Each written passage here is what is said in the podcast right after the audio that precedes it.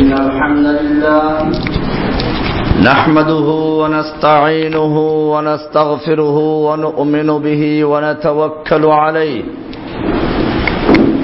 ونعوذ بالله من شرور أنفسنا ومن سيئات أعمالنا. من يهده الله فلا مضل له ومن يضلله فلا هادي له.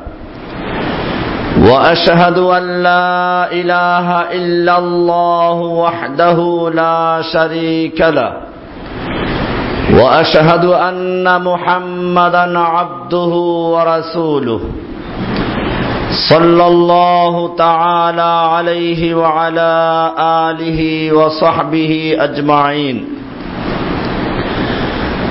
আল্লাহ সুবহানাহু ওয়া মহান দরবারে শুকরিয়া জ্ঞাপন করছি। যিনি আমাদেরকে প্রতি জুমার ন্যায় আজকেও মারকাজুল উলুম আল ইসলামিয়া মসজিদে আসার তৌফিক এনায়েত করেছেন, এজন্য বলি আলহামদুলিল্লাহ। আমরা গত জুমাতে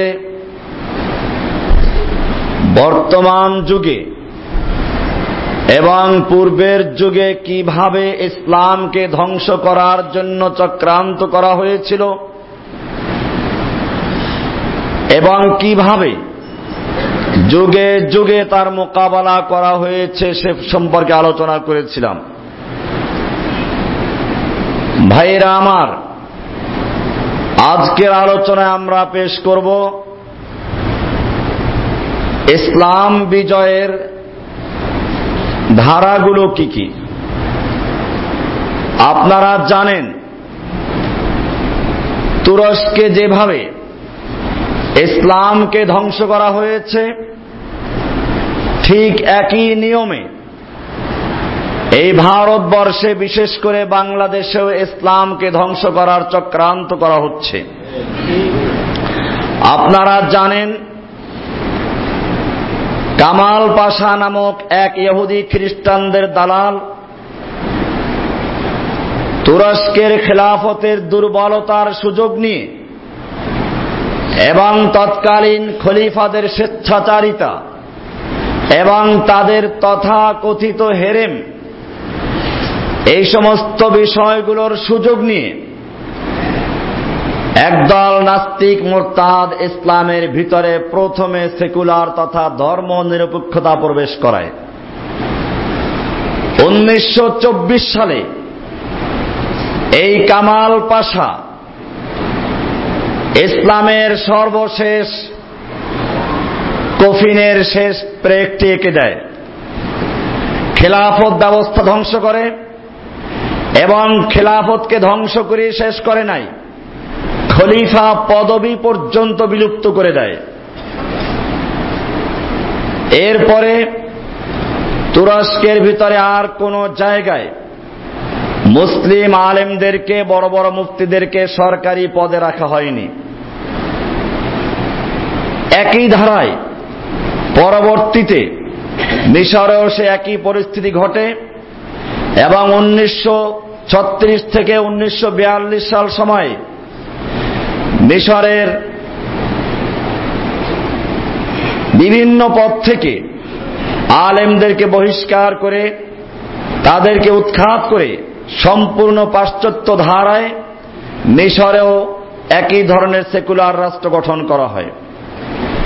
এবং এরপরে ইরাকে এবং অন্য অন্য দেশগুলোতে একইভাবে ইসলামকে বিদায় করে ধর্ম নিরপেক্ষতা এবং পরবর্তীতে রাজতন্ত্রকে গঠন করা হয়। আমি এটা আগেও আলোচনা করেছিলাম। পৃথিবীতে যখনই কোনো নতুন মতবাদ, নতুন কোন চিন্তা ভাবনা তন্ত্র, মন্ত্র চলে আসে, তখনই একদল ইসলামের নাদান দোস্ত এরা ওটাকে ইসলামাইজেশন করার জন্য উঠে পড়ে লেগে যায়।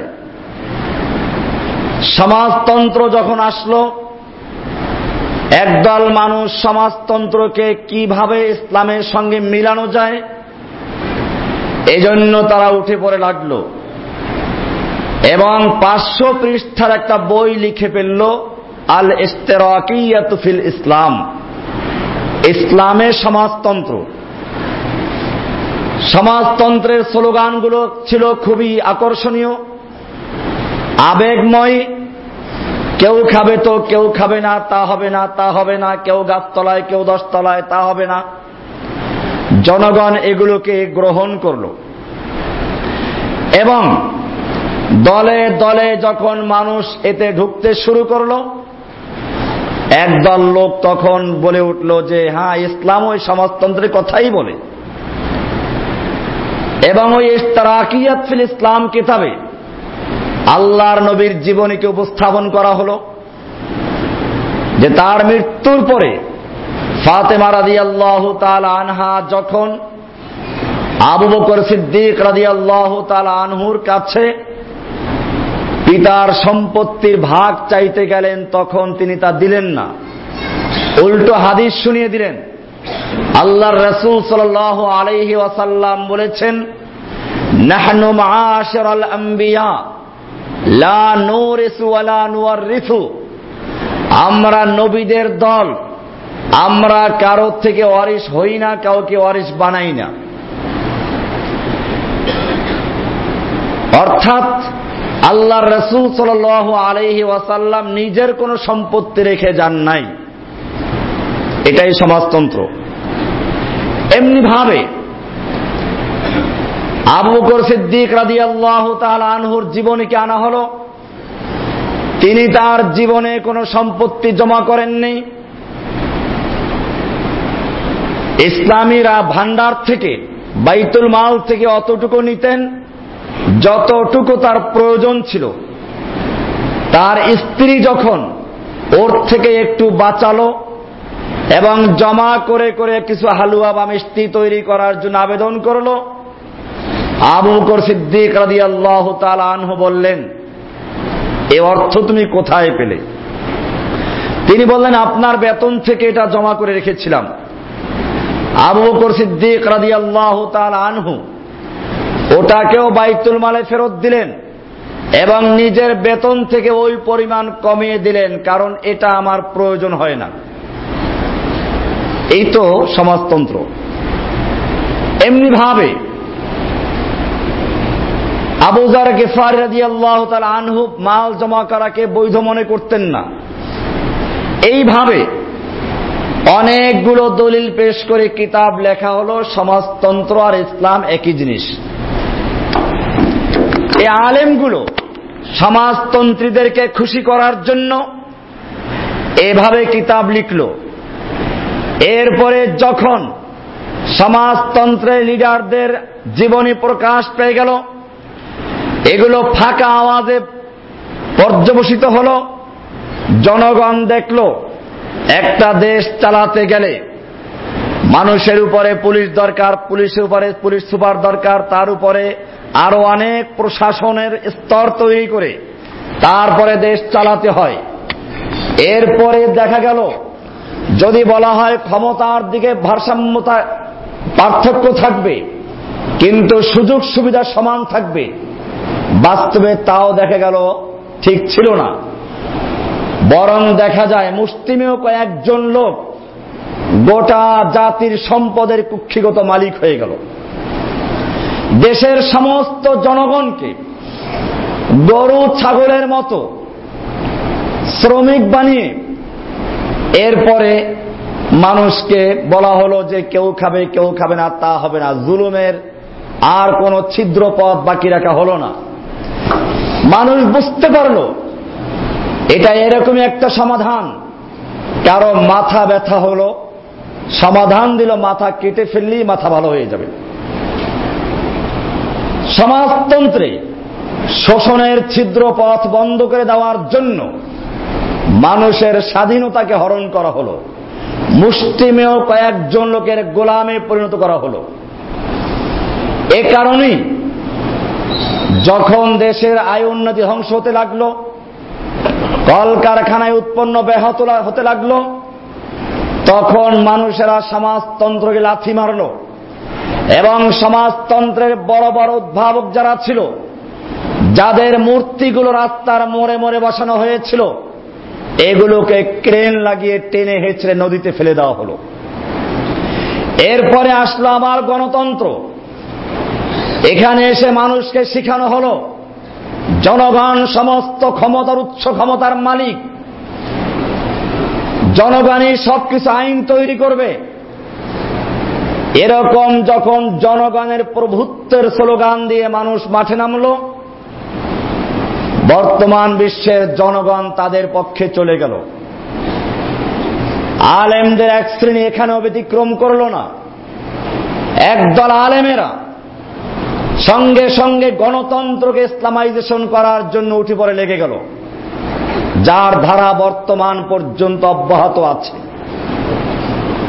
ইসলামের সুরা আছে, গণতন্ত্রে সংসদ আছে। এরকম কিছু মিল রেখে গণতন্ত্রকে ইসলামাইজেশন করার জন্য পায়তারা করছে। আপনারা জানেন, ছাগলের চারটা পা আছে। একটা লেজ আছে। গরুরও চারটা পা আছে, একটা লেজ আছে। তাই বলে কি কেউ বলতে পারবে যে গরু আর ছাগল একই? ইসলামের সুরা আর বর্তমানে গণতন্ত্রকে একভাবে যাচাই মিলানোর কোন সুযোগ ইসলাম দেয়নি। গণতন্ত্রের মূল স্লোগান হচ্ছে, ইনিল হুকমু ইল্লা সাহাব জনগণ ছাড়া কোন আল্লাহ নাই লাইলা সাহাব। জনগণ সমস্ত ক্ষমতার মালিক। ইসলামের স্লোগান হচ্ছে, লা ইলাহা আল্লাহ ছাড়া কারও কোনো ক্ষমতা নেই। সমস্ত ক্ষমতার মালিককে আর গণতন্ত্রের ক্ষমতার মালিককে গণতন্ত্রে আইনের উৎস জনগণ। এগুলো শুধু আমার বক্তব্য না। কারও যদি অবিশ্বাস লাগে, বাংলাদেশের সংবিধানটা খুলে দেখলেই পাবেন। সাতের একে লেখা আছে, প্রজাতন্ত্রের সকল ক্ষমতার মালিক জনগণ। একজন মুসলিম বিশ্বাস করবে, শুধু বাংলাদেশের প্রজাতন্ত্রে নয়, গোটা দুনিয়ার এবং সমস্ত কিছুর ক্ষমতার মালিক একমাত্র আল্লাহ সুবাহ এরপরে সাতের দুইয়ে লেখা আছে, এই সংবিধান দেশের সর্বোচ্চ আইন। অন্য অন্য আইনের যতখানি, এর সাথে অসামঞ্জস্যশীল, ওই আইনের ততখানি বাতিল বলে গণ্য হবে। আপনারা জানেন, এজন্য গণতন্ত্রের ভাষ্যকার আব্রাহাম লিঙ্কনে স্পষ্ট করে দিয়েছেন of the people by the people for the people বলে। একজন মুসলিম বিশ্বাস করবে, আইন দেওয়ার উচ্চ আল্লাহ তাআলা কোরআন বলছে, ইনিল হুকমু ইল্লাহ আল্লাহ ছাড়া কার আইন বিধান দেওয়ার অধিকার নেই। কোরআন বলছে মুআক্কিবা লিহুকমিহি। আল্লাহ তাআলা বিধান দেন, আল্লাহর বিধানকে পশ্চাদে ফেলে দেওয়ার অধিকার কারণে গণতন্ত্রের নিয়ম হচ্ছে, গণতন্ত্রে যেহেতু জনগণের আইন মানবে সুতরাং জনগণ কর্তৃক তৈরি সংবিধানের পরিপন্থী যেটা আসবে সেটা বাতিল করা হবে। এ কারণেই আল্লাহর বিধান চোরের হাত কাটা আইন বাতিল করা হয়েছে, পর্দার আইনকে বাতিল করা হয়েছে, সম্পত্তির আইনে হাত দিয়ে তারা দেখেছে হাত পুড়ে যাচ্ছে, বিরত রেখেছে। এমনি ভাবে আল্লাহ সুবাহ সুদ হারাম করেছেন। এরা সুদকে লাইসেন্স দিয়ে হালাল করে দিয়েছে। আল্লাহ সুবাহ এমনি ভাবে যে সকল আইন করেছেন, ওই আইনের সঙ্গে যেটা যেটা সাংঘর্ষিক, সেখানে নিজেদের আইনকে বহল রেখেছে, আল্লাহর আইনকে বিলুপ্ত করে বাতিল করে দিয়েছে। আপনারা জানেন এই রকম যখন একদল আলেম এই গণতন্ত্রকে ইসলামাইজেশন করা শুরু করল মুসলিম যুবকেরা দলে দলে সেই দলে ঢুকতে শুরু করল। কিন্তু বর্তমান বিশ্বের মুসলিম জাতি জানতে পেরেছে, সমাজতন্ত্র যেরকম ভাবে মানুষকে শোষণ করার জন্য গোটা দেশের মুসলিম জনগণকে, শুধু মুসলিমদের কি নয়, গোটা জাতিকে মুসলিমেও কয়েকজন লোকের গোলামে পরিণত করেছিল। ঠিক তেমনি ভাবে বর্তমান বিশ্ব গণতন্ত্রের স্লোগান দিয়ে মুষ্টিমেয় কয়েকজন শাসকেরা বা একটা দল গোটা জাতিকে গোলামে পরিণত করছে। যার জ্বলন্ত প্রমাণ দেখতে পাচ্ছি আমরা এদেশেও যে দেশের মানুষ গণতন্ত্রের বক্তব্য, বাক স্বাধীনতা, সেখানে যখনই কেউ কোন নির্দিষ্ট সরকারের বিরুদ্ধে কথা বলে তখন তাদেরকে কারারুদ্ধ করা হচ্ছে, অথবা ফাঁসি দেওয়া হচ্ছে, অথবা পাখির মতো তাদেরকে রাস্তায় গুলি করে হত্যা করা হচ্ছে। অথবা এই গণতন্ত্রের আইন প্রণেতাদের আর এক দলকে তারা রাস্তায় পা দিয়ে, বুট দিয়ে মারাচ্ছে। আমরা দেখেছি কীভাবে গণতন্ত্রের স্লোগান দিয়ে মানুষকে, গণতন্ত্রী মানুষকে রাস্তায় তারা পারাচ্ছে আমার ভাইয়েরা আজকে আমি পরিষ্কার বলতে চাই, যদি সত্যিকার অর্থে কেউ ইসলামের জন্য কাজ করে, পৃথিবীর বুকে আবার ইসলামকে বিজয়ী করতে চায়, তাহলে যেভাবে বিভিন্ন দেশের মুসলিম যুবকেরা বুঝতে পেরেছে, সমাজতন্ত্র নয়, গণতন্ত্র নয় মুসলিমদের বিজয় আসতে পারে শুধুমাত্র আল্লাহর রসুলের তরিকায়। আল্লাহর রসুলের তরিকায় আমরা দুটো ধারা দেখতে পাই। একটি ধারা হচ্ছে মদিনা বিজয়। আল্লাহর রসুল সাল আলাইহি ওয়াসাল্লাম যখন মক্কার থেকে ইসলামের দাওয়াত প্রচার করতে শুরু করলেন, তাওহিদের দাওয়াত দিতে শুরু করলেন, মানুষকে মানুষের গোলামির থেকে মুক্ত করে আল্লাহর গোলাম বানাবার আহ্বান করলেন। জনগণ, বেশিরভাগ লোকেরা তাদের বিরোধিতা করেছে।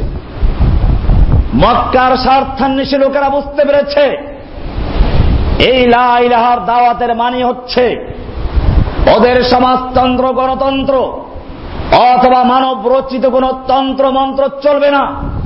লাইলাহার মানি হচ্ছে আল্লাহ ছাড়া কারও বিধান চলবে না। এজন্য তারা আল্লাহর নবীকে এবং যারা ইসলাম গ্রহণ করল, তাদেরকে চরম নির্যাতন শুরু করে দিল।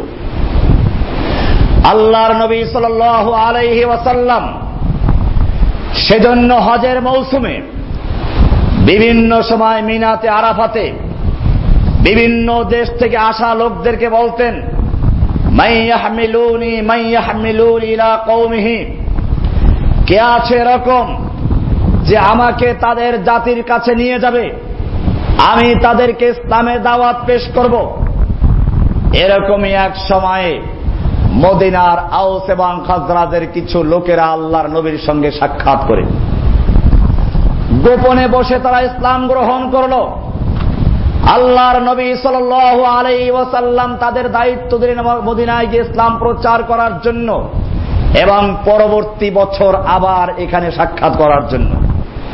পরবর্তী বছর হজের মৌসুমে আবার লোকেরা ওখানে মক্কা, মদিনার থেকে লোকেরা এসে এখানে আবার বায়াত দিল। আল্লাহর নবী সাল আলাইহি ওয়াসাল্লাম বায়াতুল আকাবা সানিয়া, দ্বিতীয় বায়াতে আকাবার সময়ে মদিনার লোকদের সঙ্গে অঙ্গীকারবদ্ধ হলেন। মদিনায় যদি আমার লোকেরা হিজরত করে যায়, তোমরা তাদেরকে আশ্রয় দিবে। আমি নিজেও তোমাদের কাছে চলে যাব। তোমরা আমাকে আশ্রয় দিবে। মদিনার লোকেরা অঙ্গীকার করল। ইয়া আল্লাহি আপনি যদি আমাদের মাঝে চলে যান, আমরা আপনাকে আমাদের মা বোনকে যেরকম হেফাজত করি, অর্থাৎ আরবের সর্বোচ্চ কথা অঙ্গীকার যেটা তা তারা দিল, আমরা সেরকম ভাবে আপনাকে রক্ষা করার চেষ্টা করব। ভাইয়েরা আমার এরপরে আপনারা জানেন আল্লাহর নবী আলাইহি ওয়াসাল্লাম মদিনায় পাঠালেন ইসলামের দাওয়াত প্রচার করার জন্য।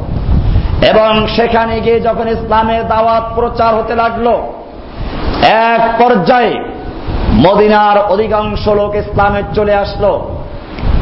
এবং আল্লাহর নবী সাল ওয়াসাল্লাম হিজরত করে চলে গেলেন।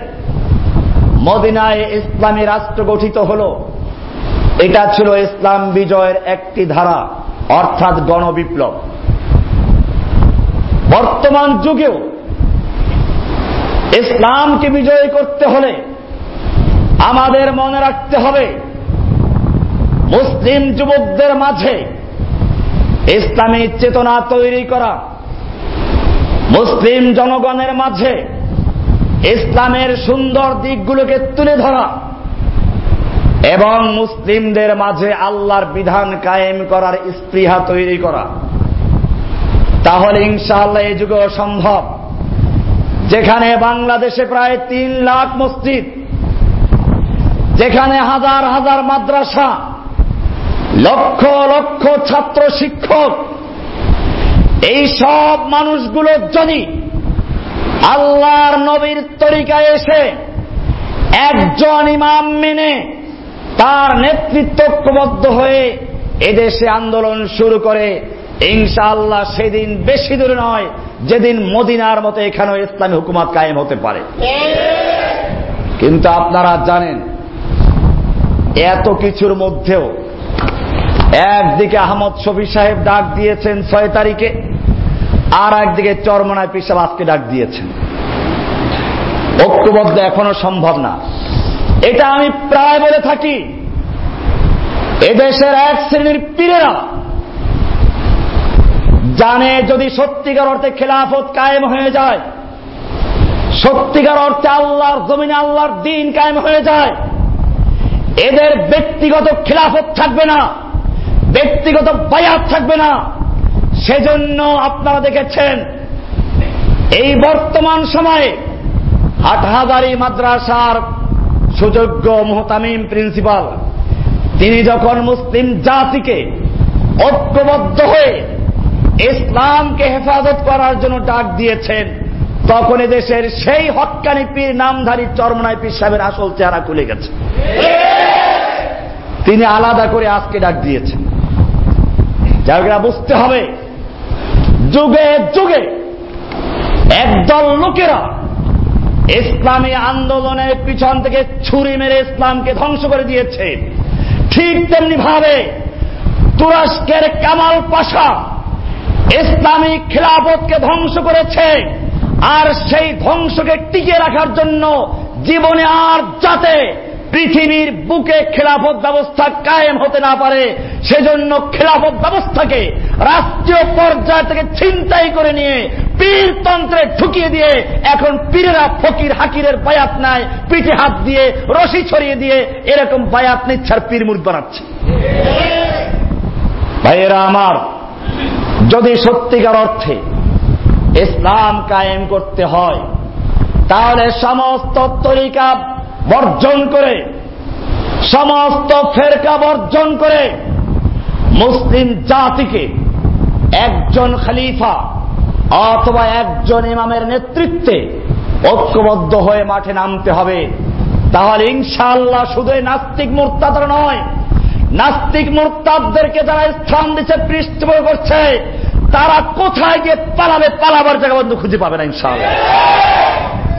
ভাইরা আমার আপনারা জানেন, যুগে যুগে একদল দালাল তৈরি করা হয়েছে। এখনও তা হচ্ছে। আমি আলোচনা করছিলাম, মুসলিমদের বিজয় আসতে পারে দুই ধারায়। ইরান, যদিও শিয়া আকিদাগত ভাবে আমি তাদের সঙ্গে একমত নই, যা আমার বিভিন্ন আলোচনায় আছে। কিন্তু যদি তাদের বিজয় দেখেন আপনারা জানেন, ইরানের আমেরিকার দালাল রেজা শাহ পাহলবি যখন তুরস্কের কামাল পাশার তরিকা ধরে ইরানকেও সেকুলার রাষ্ট্রে পরিণত করার চক্রান্ত করছিল, সেই সময় ইরানি শিয়াদের নেতা খমিনি, আয়াতুল্লাহ রহুল্লাহ খমিনি, তাদের মাঝে তার বিরুদ্ধে ইসলামিক ঐক্যের ডাক দিলেন। তাকে নির্বাসনে দেওয়া হলো। সেখান থেকে তিনি বক্তব্য পেশ করছেন। গোটা ইরানে বিপ্লব শুরু হলো এবং সমস্ত মানুষ রাস্তায় নেমে আসলো। আমি একটা ভিডিওতে দেখেছিলাম, মেয়ে লোকেরা পর্যন্ত ট্যাঙ্কের সামনে দাঁড়িয়ে যাচ্ছে। রেজা শাহ পাহলবির লোকেরা ট্যাঙ্ক দিয়ে শত শত মানুষকে পিষে দিচ্ছে। আর তারা সামনে এগুচ্ছে। একটা মানুষও পালায় নাই। ওরা বরং ট্যাঙ্কের দিকে ফুল ছুঁড়ে মারছে আর বলছে, রেজা শাহর সৈনিকেরা, তোমরা আমাদেরকে শহীদ করে জান্নাতে পাঠাচ্ছ। আমরা তোমাদেরকে ফুল দিয়ে বরণ করে নিচ্ছি। কিন্তু জেনে রাখো, তোমরা আমাদের বিজয়কে ধ্বংস করতে পারবে না। আমাদের উত্তাল স্রোতকে তোমার ঠেকাতে পারবে না। এই জমিনে ততক্ষণ পর্যন্ত আমাদের দিন কায়েম না ততক্ষণ পর্যন্ত পিছু হটব না। আপনারা জানেন, ঠিকই রেজা শাহ পাহলবি শেষ পর্যন্ত তার প্রভুরা তাকে টিকাতে পারে নাই, ইরান ছেড়ে পালাতে বাধ্য হয়েছিল। আপনারা জানেন, এই বাংলাদেশেও যদি আজকে গোটা মুসলিম জাতি ঐক্যবদ্ধ হয়ে মাঠে নেমে, তাহলে বাংলাদেশের জমিনে একের পর এক আল্লাহর নবীকে গালিগালাজ করছে, কেউ কোরআনের আয়াতকে বিকৃত করছে, পাঠ্যপুস্তকের ভিতরে অশ্লীলতা বেহাবানা ঢুকাচ্ছে, আল্লাহর হারামকে হালাল ঘোষণা করছে, আল্লাহর সন্তান বলে দাবি করছে, অমুসলিম জাতি আজকেও যদি ঐক্যবদ্ধ না হও, সেদিন বেশি দূরে নয়, তুরস্কের স্রোত ধারায় তুরস্কের রীতি অনুযায়ী এই বাংলাদেশেও একদিন আলেমদেরকে ধ্বংস করা হবে, মাদ্রাসা ধ্বংস করা হবে, মুসলিম জাতির চিহ্নকে ধ্বংস করে দেওয়া হবে। এই জন্য মনে রাখতে হবে সত্যিকার ইসলাম বিজয় করতে আমাদের সে পথে এগুতে হবে। দ্বিতীয় আরেকটি ধারা, ইসলাম বিজয়ের জন্য বর্তমানে আরেকটি হচ্ছে আমাদের সামনে মক্কা অভিযান। মদিনার অভিযান ছিল গণবিপ্লব, গণজাগরণ, মক্কার বিজয় ছিল ভিন্ন ধারার। আপনারা জানেন আল্লাহর নবী সাল আলাইহি ওয়াসাল্লাম যখন মদিনাতে ইসলাম গঠন করলেন, ইসলামী রাষ্ট্র গঠিত হল। আল্লাহর রসুল সাল আলাইহি ওয়াসাল্লাম সাহাবাহিক রামদেরকে সেরা প্রশিক্ষণ দিলেন, সামরিক প্রশিক্ষণ দিলেন। এরপরে সাহাবাহিক রামদের মধ্যে জেহাদি চেতনা চলে আসলো। এক সময় তারা মক্কায় দশ হাজার সাহাবি প্রবেশ করলেন। দশ হাজার প্রশিক্ষণ প্রাপ্ত যোদ্ধা আল্লাহ নবীর সঙ্গে আছে। এমন কৌশল অবলম্বন করলেন। আপনারা জানেন, আল্লাহর নবী সাল আলাইহি ওয়াসাল্লাম এই মক্কা অভিযানের বিষয়টিকে কাউকে জানান নেই, শুধুমাত্র নির্দিষ্ট কয়েকজন ছাড়া।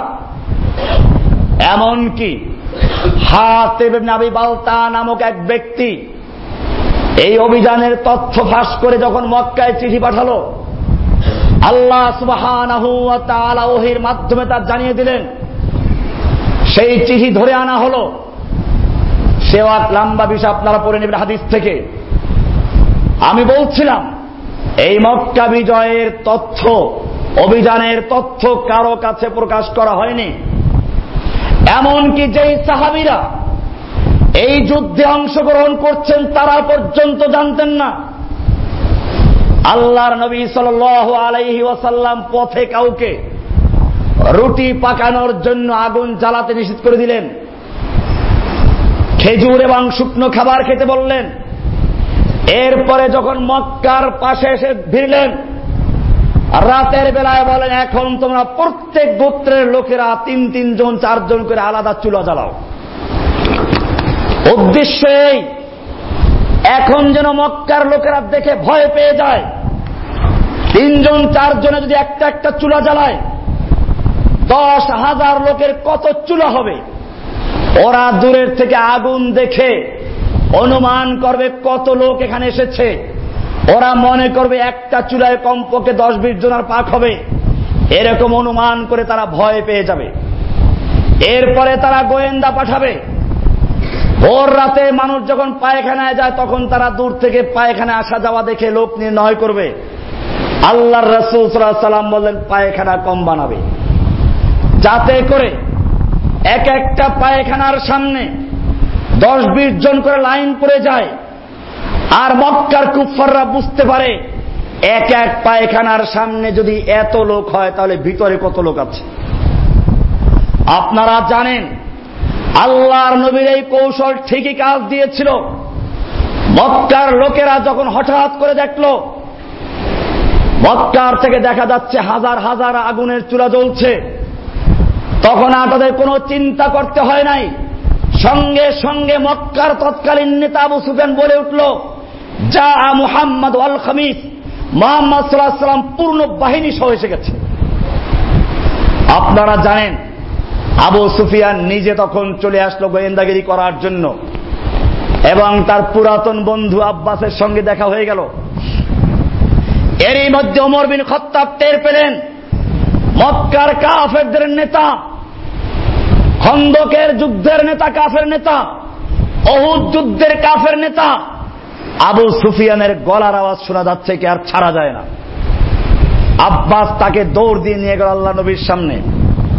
আল্লাহর নবী সাল আলাইহি ওয়াসাল্লাম বললেন, আবু সুফিয়ান, তোমার কি এখনও সময় হয় নাই সে তখনও বলছে, আমার একটু চিন্তার বিষয় আছে। আল্লাহর নবী তাকে ইসলাম গ্রহণ করার জন্য চাপ দেন নাই। বললেন, ঠিক আছে, তুমি দেখো। তবে তোমাকে বলে দিচ্ছি, যদি তুমি ইসলাম গ্রহণ করো অথবা আত্মসমর্পণ করো তাহলে আমি তোমাকে নিরাপত্তা দিলাম। শুধু তোমাকেই নয়, মক্কায় যে ঘোষণা করে দাও, যারা মক্কায় গিয়ে তোমার ঘরে আশ্রয় নিবে, আমি তাদেরকে নিরাপত্তা দিলাম। যারা খানা একাবার সামনে এসে নিরস্ত্র অবস্থায় বসে থাকবে, তাদেরকে নিরাপত্তা দিব। যারা নিজের ঘরের দরজা বন্ধ করে ভিতরে থাকবে, আমরা তাদেরকে নিরাপত্তা দিব। কিন্তু যদি কেউ যুদ্ধ করতে আসে, তাকে ছাড়া হবে না। এই বলে আল্লাহ নবী সাল্লাম আবু সুফিয়ানকে দাঁড় করালেন আর সাহাবিদেরকে পাঠানো শুরু করলেন। সাহাবা একরাম যাচ্ছেন আর কবিতা পড়ছেন। আলাল জিহাদে মা বাকিনা আবাদা। আমরা সে জাতি যারা আল্লাহর নবী মোহাম্মদের হাতে হাত দিয়ে বায়াত করেছি, আমাদের দেহের সঙ্গে যতক্ষণ পর্যন্ত রুহু থাকবে আমরা ততক্ষণ পর্যন্ত যুদ্ধ চালিয়ে যাব, জেহাদ চালিয়ে যাব। আমরা নীরব হব না, নিস্তব্ধ হব না। আবার মদিনা আনসার যুবকরা কবিতা পাঠ করছেন আলিয়ামার রুদ্দারি আজকে হলো সেদিন, যেদিন পরীক্ষা হবে কে কার মায়ের দুধ পান করেছে। নজরিবুল হামাতান মাকিলিহি, আজকে সেদিন এসেছে, যারা নবীকে হিজরত করতে বাধ্য করেছে, হত্যার চক্রান্ত করেছিল, বেলালকে নির্যাতন করেছে। আজকে তাদের ধরগুলোকে মাথার থেকে আলাদা করে দেওয়ার সময় এসে গেছে। এরকম কবিতা পড়তে পড়তে যখন যাচ্ছিলেন সাহাবা একরাম এক একটা গ্রুপ, আবু সুফিয়ান তখন বুঝতে পারল নিশ্চয় ইসলাম কোন মোহাম্মদের মানব রচিত ধর্ম নয়। সঙ্গে সঙ্গে পাঠ করল সাধু আল্লাহ ওয়ান্না মোহাম্মদ রসুল্লাহ এরপরে কেঁদে বলল, মোহাম্মদ, আমাকে ছেড়ে দাও। আমি তাড়াতাড়ি মক্কায় গিয়ে আমার জাতিকে বুঝাই। আবু সুফিয়ান যখন মক্কায় গিয়ে ঘোষণা করল, ওহে আমার জাতি, আমি নিজের চোখে দেখেছি, তোমাদের এই শত্রু মোকাবেলা সম্ভব নয়। হয়তো ইসলাম গ্রহণ করো, নতুবা আমার ঘরে গিয়ে আশ্রয় নাও, অথবা খানায় কাবার সামনে যাও। অথবা ঘরের দরজা বন্ধ করে বসে থাকো। খবরদার কেউ মোকাবেলা করতে যেও না, তার কিন্তু রক্ষা হবে না। আবু সুফিয়ানের স্ত্রী তার মোষ ধরে টানতে শুরু করা বলল, তোমাদের নেতা পাগল হয়ে গেছে, এর কথা শুনুন আমার নেতৃত্বে যুদ্ধ করো। যাই হোক, শেষ পর্যন্ত যুদ্ধ আর হয়নি। আল্লাহর নবী বিজয়ী বেশে মক্কায় প্রবেশ করলেন। আমি বলতে চাই ইসলাম বিজয়ের জন্য এটি একটি ধারা, সামরিক অভিযান পরিচালনা করা। এজন্য প্রয়োজন হবে একদল সুশিক্ষিত প্রশিক্ষণ প্রাপ্ত মুজাহিদ। আমাদের মনে রাখতে হবে, অনেকে আছে আমাকেও, এবং যারা আমাদের এই দাওয়াতগুলো প্রচার করে, অনেকে কটাক্ষ করে বলে, আপনারা জেহাদ করছেন না কেন? আমি পরিষ্কার করতে চাই। আমরা কোন একটা দুটো বোমা মেরে অথবা কোন রকম একটা পটকা দিয়ে জেহাদ শুরু করার পক্ষপাতি নই। এটা মনে রাখতে হবে। আমি আপনাদের পরিষ্কার বলি, একটা জিহাদ করতে গেলে একদল মানুষের প্রয়োজন আছে। আল্লাহ সুবাহ নিজেও বলেছেন একদল লোকের প্রয়োজনে মহাজিরুন, যারা আল্লাহর রাস্তায় জেহাদ করার জন্য নিজের স্ত্রী, সন্তান যান মাল সব কিছু ত্যাগ করে আল্লাহর রাস্তায় বের হয়ে পড়বে। কোরআনের ভিতরে আল্লাহ সুবাহ বলছেন, তোমরা যতই বলো, মৃত্যুর পরে তোমরা বলবা, আমরা মুস্তাদ আফিম দুর্বল ছিলাম, সেজন্য জালিমদের অধীনে ছিলাম। আল্লাহ বলছেন, না, তোমাদের হিজরত করতে হবে। কোরআন বলছে, যারা অন্যায় করে মারা গেল, জালিমদের পা চাটা গোলামি করল, শাসকদের পক্ষ হয়ে নিরপরাধ মানুষকে গুলি করল, নিজেদের চাকরি রক্ষার জন্য অবৈধ সরকারের জিনিসগুলিকে রক্ষা করল। কোরআন বলছে, এই লোকগুলো যখন মারা যাবে এই জালিম শাসকদের পা চাটা গোলামগুলো যখন মারা যাবে, ওদের সমর্থক পুলিশগুলো যখন মারা যাবে, ওদের সমর্থক জনগণগুলো যখন মারা যাবে, কোরআন বলছে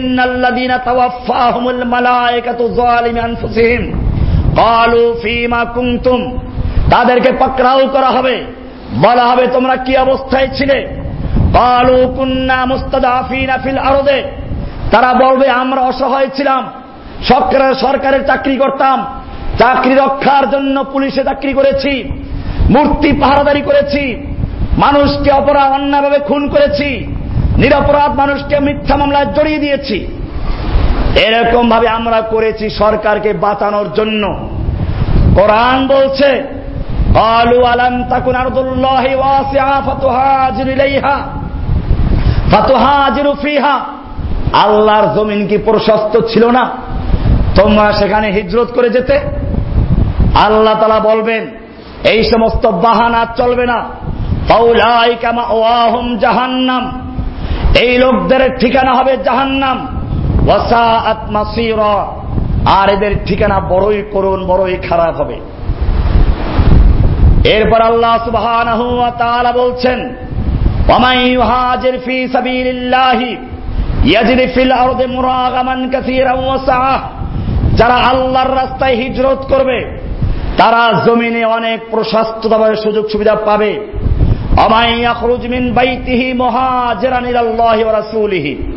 যে ব্যক্তি আল্লাহ এবং আল্লাহর দিকে হিজরত করার উদ্দেশ্যে ঘর থেকে বের হলো সোম্মায়ুদ্রিকুহুল মাউতু।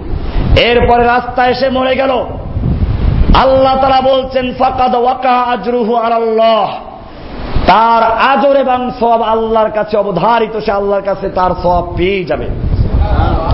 সুরায় নেসার সাতানব্বই থেকে একশো নাম্বার আয়াত পড়বেন। এমনি ভাবে আল্লাহ সুবাহ মহাজিরদের জন্য বলেছেন, ইন্নাল্লাযীনা আমানু হাজারু ওয়া জাহাদু ফি সাবিলিল্লাহি। নিশ্চয়ই যারা ঈমান এনেছে এবং যারা হিজরত করেছে এবং হিজরত করে বসে থাকে নাই। বরং আল্লাহর রাস্তায় জিহাদ করেছে। আল্লাহ তারা বলছেন রহমতুল্লাহি। তারাই আল্লাহর রহমতের আশা করে। আল্লাহ গফুর রহিমা। আল্লাহ তালা ক্ষমাশীল এবং দয়ালু। আল্লাহ গফুর রহিম। সুরা বাকারা আঠারো নম্বর আয়াত। এমনি ভাবে আল্লাহ সুবহান আর আয়াতে বলেছেন সুরাল ইমরানের একশত পঁচানব্বই নম্বরাতে বলেছেন হাজারু যারা হিজরত করেছে এবং যাদেরকে তাদের বাড়ি ঘর থেকে বের করে দেওয়া হয়েছে সাবিলি, এবং আমার রাস্তায় যাদেরকে কষ্ট দেওয়া হয়েছে, আল্লাহর কথা বলার কারণে যাদের বাড়ি ঘরে আগুন দেওয়া হয়েছে আল্লাহর কথা বলার কারণে যাদেরকে ঘর থেকে বের করে দেওয়া হয়েছে, আল্লাহর কথা বলার কারণে যাদেরকে জেল জুলুম নির্যাতন দেওয়া হয়েছে, আল্লাহ বলছেন, এরা যদি ওয়াকাতালু ওয়াকুতিলু, তারা যুদ্ধ করে এবং সেই যুদ্ধ করতে গিয়ে নিহত হয়ে যায়, আল্লাহ তারা বলছেন লাউকাফিরান্না আনহুম সাইয়্যাতিহিম আমি তাদের যত গুণা আছে সাইয়্যাতিহিম বহু বচন বলেছেন আমি তাদের সমস্ত গুণাগুলোকে মিটিয়ে দিব। শুধু গুণাগুলোকে মিটিয়ে দেব তাই না? উদখিলান্নাহুম জান্নাতিন তাহতিহাল এবং আমি তাদেরকে এমন জান্নাতে প্রবেশ করাবো যে জান্নাতের তলদেশে নহর সমূহ জারি আছে। এমনি ভাবে আল্লাহ সুবহানাহু ওয়া তাআলা সূরায়ে নাহালের 41 এবং 42 নম্বরে বলছেন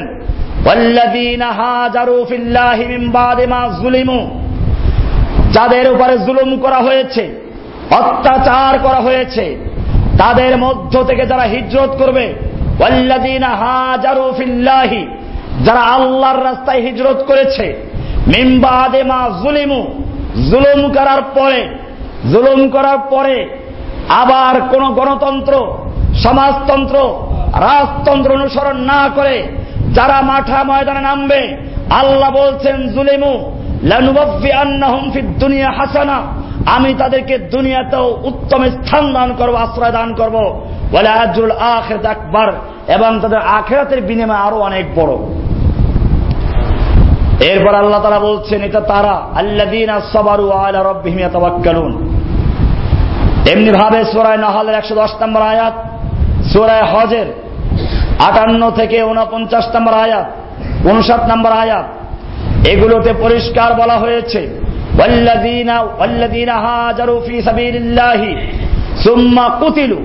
যারা আল্লাহর রাস্তায় হিজরত করে, অথবা তারা নিহত হয়ে যায়। আল্লাহ তারা বলছেন মরে যায়। হাসানা আল্লাহ তালা তাদেরকে উত্তম রিজিক দান করবেন। আল্লাহ তালা উত্তম রিজিক দানকারী। এরপরে বলছেন খালান আল্লাহ তালা তাদেরকে এমন স্থানে প্রবেশ করাবেন, যা তারা পছন্দ করবে, জান্নাতে প্রবেশ করাবেন। সেটা হজের আটান্ন এবং উনষাট নম্বর আয়াত। এরপর আল্লাহ সুবহান বলছেন, এই হিজরত করার জন্য বাধা আসবে। আটটা জিনিসকে আল্লাহ তারা উল্লেখ করেছেন। আল্লাহ তারা বলছেন قل إن كان آباؤكم وأبناؤكم وإخوانكم وأزواجكم وعشيرتكم وأموال اقترفتموها والتجارة تخشون كسادها ومساكن ترضونها أحب إليكم من الله ورسوله وجهاد في سبيله فتربصوا আল্লাহ তারা বলছেন বলুন ইনকান আবাউকুম যদি তোমাদের পূর্বপুরুষ বাপদাদা ওয়াবনাউকুম, তোমাদের সন্তান নাতিপতি, ওয়াইখওয়ানুকুম, তোমাদের ভাই বোন ওয়াজওয়াজুকুম, তোমাদের স্ত্রী, ওয়াশিরতুকুম, তোমাদের আত্মীয় স্বজন তারাফতুমুহা এবং তোমাদের সম্পদ যা তোমরা সঞ্চয় করেছ। কাসাদাহা, এবং তোমাদের ব্যবসা বাণিজ্য, যা তোমরা মনে করে যেগুলো নষ্ট হয়ে যেতে পারে আল্লাহ রাস্তায় গেলে।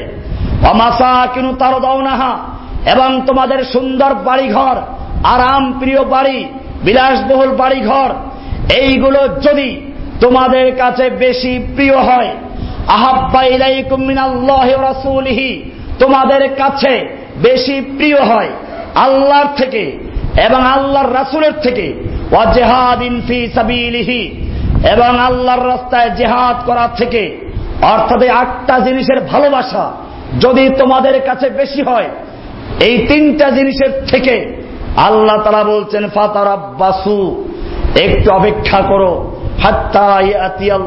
আমরিহি আল্লাহর শাস্তি আসা পর্যন্ত আল্লাহ তালা ফাসিকদেরকে পছন্দ করে না, ভালোবাসেন হেদায়ত দান করেন না। আল্লাহ সুবহান এভাবে আমাদেরকে হিজরত করার জন্য উদ্বুদ্ধ করেছেন। কোরআনে আরাকায়াত আল্লাহ তারা বলছেন সুরায় আত্মবা নয় নাম্বার সুরার আটত্রিশ এবং উনচল্লিশ মাদা বলছেন আমানু, হে ইমানদারগণ তোমাদের কি হলো? মা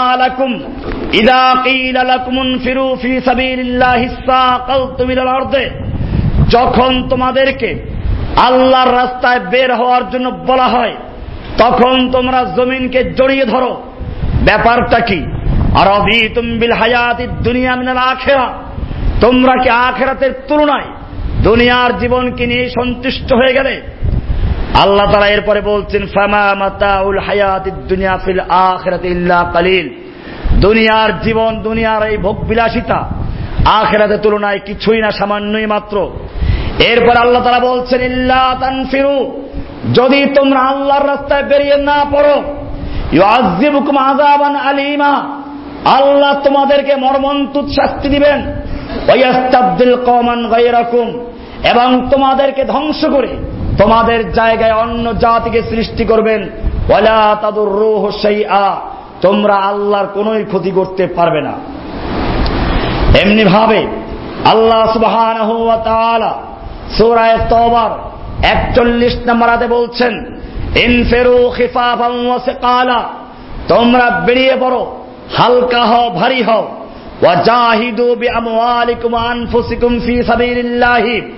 এবং তোমরা তোমাদের জান এবং মাল দিয়ে যুদ্ধ করো আল্লাহর রাস্তায়। এটাই তোমাদের জন্য উত্তম। ইনকুম তুম তালামুন। যদি তোমরা বুঝো। এখানে বলা হয় নাই, তোমরা ভোট যুদ্ধে লিপ্ত হও। তোমরা গণতান্ত্রিক প্রক্রিয়ায় ইসলাম কায়েম করো। আল্লাহ তারা বলছেন ইনফিরু কালা তোমরা হালকা হও, ভারী হও। যে অবস্থায় আছো, তোমরা আল্লাহ রাস্তায় বেরিয়ে পড়ো।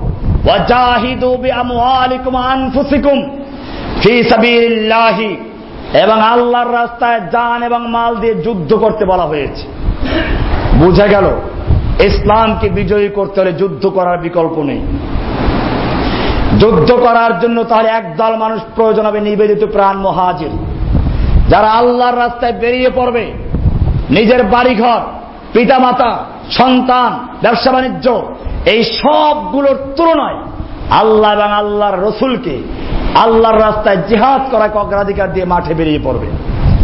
দুই নাম্বার কাজ হল, একদল মানুষের প্রয়োজন আনসার। জেহাদ শুরু হয়ে গেল।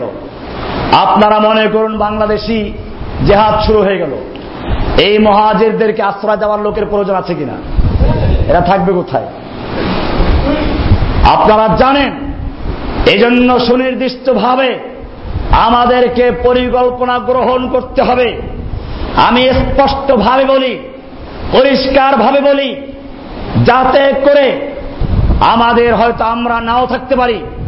আমাদের এই বক্তব্যের কারণে হয়তো আমাদেরকে গুম করে ফেলা হতে পারে, হয়তো আমাদেরকে জেলে ঢুকিয়ে দেওয়া হতে পারে। তারপরেও কোরআন এবং হাদিসের সঠিক কথা এবং সহি নির্দেশনা।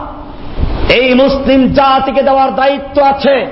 সেজন্য বলছি, জেনে রাখো, এই বাংলাদেশেও যদি জেহাদ শুরু হয়ে যায়, আপনারা জানেন বাংলাদেশে কতগুলো থানা আছে। প্রত্যেকটি থানায় এক একটা থানায় বিশ, পঁচিশ জন করে পুলিশ আছে। তাদের কাছে রাইফেল আছে। এরপরে কোন কোন থানাতে র্যাব আছে। কোন থানাতে বিজেপি আছে। এরপরে সরকারের বিভিন্ন গোয়েন্দা গ্রুপগুলো আছে। এগুলোর সাথে মোকাবেলা করতে গেলে প্রত্যেকটা থানায় ধরুন একশো লোক আছে। আমাদের কয়জন লোক আছে? এক একটা থানায় কয়জন মুজাহিদ আছে? ধরুন তাহলে একশো মুজাহিদ তৈরি করলাম। একশো মুজাহিদ তৈরি করলে প্রত্যেকটা থানায় তাদের অস্ত্র প্রয়োজন আছে। কয়টা একে সাতচল্লিশ আছে? না গ্রেনেড দিয়ে যুদ্ধ করা যাবে। না কয়েকটা ককটেল দিয়ে যুদ্ধ করা যাবে? যুদ্ধ করতে হলে সুনির্দিষ্ট পরিমাণ অস্ত্র প্রয়োজন। একে সাতচল্লিশের প্রয়োজন হবে। ধরুন আমাদের কাছে সাত থেকে আটটা যদি একে সাতচল্লিশ থাকে এবং প্রত্যেকটার সাথে পাঁচশো করে গুলি থাকে, তাহলে ইনশাল্লাহ একটা থানা আমরা দখল করতে পারব। দখল করে কতক্ষণ রাখতে পারব? একটা থানা দখল করলাম। এরপরে চতুর্দিক থেকে হামলা শুরু হয়ে গেল। আকাশ থেকে, পানির থেকে এরপরে পদতিক বাহিনী চলে গেল, এরপরে আমরা কোথায় চলে যাব? এজন্য মনে রাখতে হবে, এই সময় হামলা করে পালাবার জন্য দরকার হবে কাদের? আনসার, যারা নিজের ঘরে মুজাহিদিনদেরকে আশ্রয় দিবে, নিজের স্ত্রী সন্তানদেরকে যেরকম ভাবে হেফাজত করে, এইরকম ভাবে যারা হেফাজত করবে, এরকম একদল আনসারের প্রয়োজন।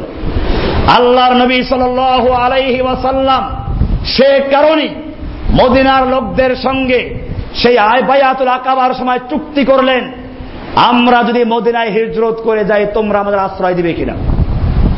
আনসার প্রয়োজন। এটা শুধু এই আল্লাহর নবীর যুগই নয়। আপনারা কোরআন পড়ুন, সুরা আল ইমরানের তিন নম্বর সুরার বান্ন নম্বর আয়াত আল্লাহ তারা বলছেন, ফালাম্মা আহাসা ঈসা মিনহুমুল কুফরা। ঈসা আলাইহিস সালাম যখন তার জাতির পক্ষ থেকে বিশ্বাসঘাতকতা এবং কুফুরি অনুভব করলেন মান আনসারি ইলাল্লাহ তিনি তার জাতির কাছে আহ্বান জানালেন মান আনসারি ইলাল্লাহ আমাকে আল্লাহর জন্য সাহায্যকারী কে আছে আমাকে কে সাহায্য আনসার কে আছে قال الحواريون হাওয়ারিইনরা বললেন নাহনু আনসারুল্লাহ আমান্না বিল্লাহি ওয়াশহাদ বিআন্না মুসলিমুন হাওয়ারিনরা বললেন, নাহনু আনসারুল্লাহ। আমরা আল্লাহর জন্য আনসারুল্লাহ হয়েছি। আনসারুল্লাহ বাংলা টিম নেওয়ার। আনসারুল্লাহ। আনসারুল্লাহ। আর বাংলা টিম আলারাও আছে, আলহামদুলিল্লাহ কাজ করছে। বাংলাদেশে আনসারুল্লাহ তৈরি হয়ে গেছে। আমি জানি না তারা কারা। এর অর্থ এই নয় যে আনসারুল্লাহ বাংলা টিম আমাদের লোক। এটা আমরা বিশ্বাস করি। যখনই কোন জমিনে জুলুম নির্যাতন শুরু হবে তখন আল্লাহ সুবাহ সেই জমিনে একদল আনসারুল্লাহ তৈরি করে দেবেন ইনশাআল্লাহ। বাংলাদেশেও মাত্র শুরু হয়েছে এবং সেদিন বেশি দূরে নয়, যেদিন বাংলার ঘরে ঘরে আনসার তৈরি হবে ইনশাল্লাহ মুজাহিদিন তৈরি হবে, সেদিন ইনশাআল্লাহ এই বাংলার জমিনে আল্লাহ নবীর তরিকার জাহাজ শুরু হবে, নাস্তিক মোর্তাদেরকে ইনশাল্লাহ সেদিন উচিত শিক্ষা দেবে ইনশাআল্লাহ। ভাইয়েরা আমার, আপনারা জানেন সুরায় সফ একষট্টি নম্বর সুরা, চোদ্দ নম্বর হাতে বলা আছে, ঈসা আলাইহিসালাম আল্লাহ তারা বলছেন আমাদেরকে আমাদেরকে বলেছেন, ঈসা আলাইহিসালামকে যেভাবে হাওয়ারিনরা সাহায্য করল, আনসার হয়ে দাঁড়িয়ে গেল, এবার আল্লাহ আমাদেরকে বলছেন সুরায় সফের চোদ্দ নম্বর আয়াতে আমানু কোনু আনসার হে ইমানদারগণ তোমরা আল্লাহর জন্য সাহায্যকারী হও। কামা কালা ইসাবনে মারিয়াম আদিল হাওয়ারি জিন যেমনটা ইসা ইবনে মারিয়াম হাওয়ারিনদেরকে বলেছিলেন, মান আনসার আল্লাহ আমাদের জন্য আল্লাহর কাছে সাহায্যকারী কে আছে? আমাদেরকেও মনে রাখতে হবে, আল্লাহ সুবহান আহ্বান করেছেন, আমি বাংলাদেশের ইসলাম প্রিয় মুসলিম ভাইদেরকে বলছি যদি সত্যিকার অর্থে এই জমিনে আল্লাহর নবীর তরিকায় জেহাদ করতে চান, তাহলে যার যা আছে অর্থ দিয়ে, শ্রম দিয়ে, খাদ্য দিয়ে এবং ঘরে থাকার জন্য মুজাহিদিন থেকে আশ্রয় দিয়ে আনসার হওয়ার জন্য তৈরি হতে হবে ইনশাল আজকে আমাদের মনে রাখতে হবে প্লান পদ্ধতি ছাড়া ইসলাম কায়েম হওয়া সম্ভব নয়। আপনারা জানেন, আল্লাহর নবী সাল আলাইহি ওয়াসাল্লাম নিজেও কীভাবে সাহায্য চেয়েছেন, তায়েফের ময়দানে গেলেন, গোত্রপতিদের কাছে, বড় বড় লিডারদের কাছে, আল্লাহর নবী সাল আলাইসাল্লাম তাদের সহযোগিতা চাইলেন। হাদিসে বলা হয়েছে আনজাবের আব্দুল্লাহ রবি আল্লাহ তালানহ কল খান রসুল্লাহ সাল আলাইহি ওয়াসাল্লাম আল্লাহর নবী সাল আলহি ওয়াসাল্লাম হজের সময় মিনা, আরাফা, মুজদালিফা এসব জায়গায় গিয়ে নিজেকে পেশ করতেন। আর বলতেন, আলা রজুলুন ইয়াহমিলুনি ইলা কৌমিহি আছে কোনো ব্যক্তি আমাকে তার জাতির কাছে নিয়ে যাবে? ইয়াহমিলুনি আমাকে বহন করে নিয়ে যাবে তার জাতির কাছে। ফাইন্না কোরাইশান কদ মানাউনি আন উবাল্লেগা কালাম রব্বি। কেননা কোরাইশরা, কোরাইশের নেতারা আমার রবের কথা তাদের কাছে পৌঁছে দেওয়ার থেকে বাধা প্রদান করছে। আমাকে কেউ নেওয়ার আছো? আমাকে কেউ নেওয়ার আছো? তার কওমের কাছে নিয়ে যাও। আমি আমার রবের কালাম পৌঁছাতে পারি। হাদিসটা আছে সুনান আবু দাউদের চার হাজার সাতশো ছত্রিশ নম্বর হাদিস। তিরমিজির দুই হাজার নয়শো পঁচিশ নম্বর হাদিস। এবনে মাজার দুশো এক নম্বর হাদিস, নাসাইর সাত হাজার সাতশো সাতাইশ নম্বর হাদিস। এখানে পরিষ্কার হয়ে গেছে আল্লাহ রসুল সাল আলাইহি ওয়াসাল্লাম পর্যন্ত মানুষের কাছে নিজেকে পেশ করতেন, আলা রজুল ইয়াহমিলুন ইলা কৌমিহি কে আছে এরকম যে আমাকে তার কমের কাছে নিয়ে যাবে? কে আছে আমার কমের কাছে নিয়ে যাবে? আনসার তৈরি হয়ে গেল। মদিনার আনসাররা আল্লাহর নবীকে সাহায্য করার জন্য প্রতিশ্রুতি দিলেন। হাদিস পড়ুন। আল্লাহর নবী সাল আলহি ওয়াসাল্লাম হিজরত করে মদিনায় গেলেন। সাহাবা একরাম গেলেন। একদিকে মদিনার সাহাবিদেরকে বলা হচ্ছে আনসার। মক্কার থেকে যারা হিজরত করে যাচ্ছে, তারা মহাজেরুন।